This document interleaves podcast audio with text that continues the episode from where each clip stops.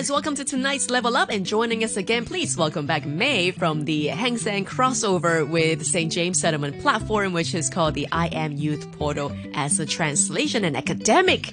I mean, she is a total package as a mentor. Hi May, how are you? Yes, hi, I'm fine. And you? I'm very good. Thank you for speaking to us again. We've got so many questions for you, May. I cannot even start with like not the following question.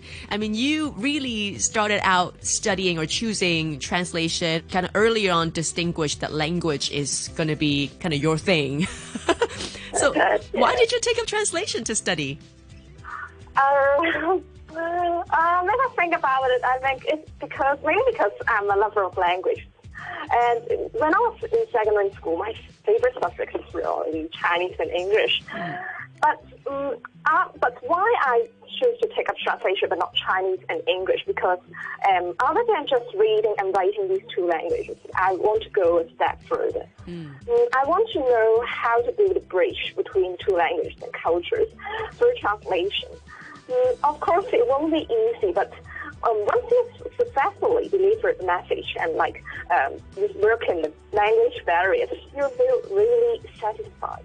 Yeah, that is true. And to be able to not just translate word for word, but instead really get to the cultural understanding of, say, an article or a piece of literature, that takes a lot than just Google Translate. Yes, exactly.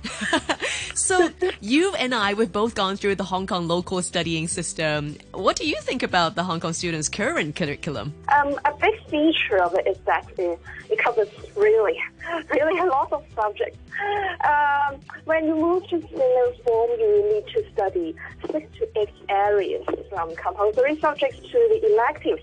And even when you're in form three, you already have to study science and commercial and humanities subjects. Mm, I think an advantage is that you can really learn a lot, but uh, some people may feel very stressed and confused.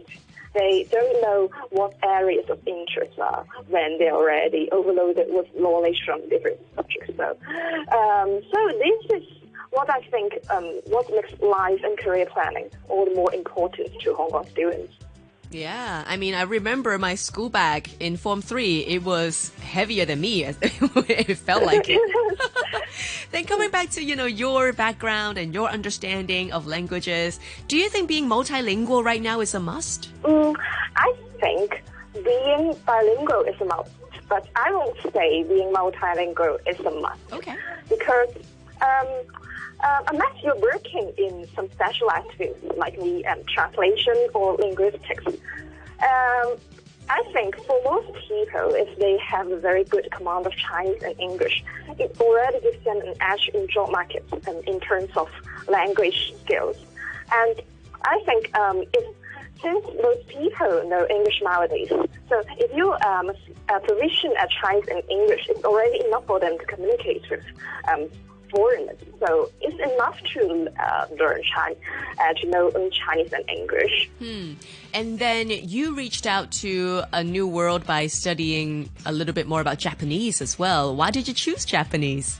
Um, I choose Japanese because um, I'm a lover of Japanese songs and animations, like pop culture things. Awesome. So just like so many students right now taking up Korean then. Uh, yes. Some, some of them are very into K-pop, so they take Korea. Yeah, and I've spoken to so many secondary students and they really knew Korean songs word by word. Yeah. That is amazing. I mean, that's how I picked up my English as well, to be honest. um, so what's your advice so far for anyone who, let's say, wants to pick up another language and really excel with it? From my experience, I would say um, it's better for them to create an immersion environment, um, and like immerse an environment of language you're learning. Because um, unlike uh, just uh, preparing for normal exams, if you learn you're learning a language, it's never enough to simply uh, copy the words and uh, read them aloud. Because um, to master language, you have to form the habit of using it, but not just uh, memorize it. Uh, take me as an example. Yes, I'm learning Japanese now, and I listen to Japanese songs uh, literally every day. Sometimes I'll even talk to myself in Japanese. Nice. Yes, and these ways, um, I think they're fun, and but um, they they also they can con- consolidate our memory um, in a way neither too demanding nor stressful. So I would suggest language learners um, get more exposure to language they're lear- learning, not just in lessons, but also in their daily life. Yeah, I highly endorse the entertainment factor into picking up a new language. I think that's probably the most effective way to get around it too. yes. Awesome. Thank you so much, May, for your time. We'll hang out again soon. Yeah, thank you to you as well.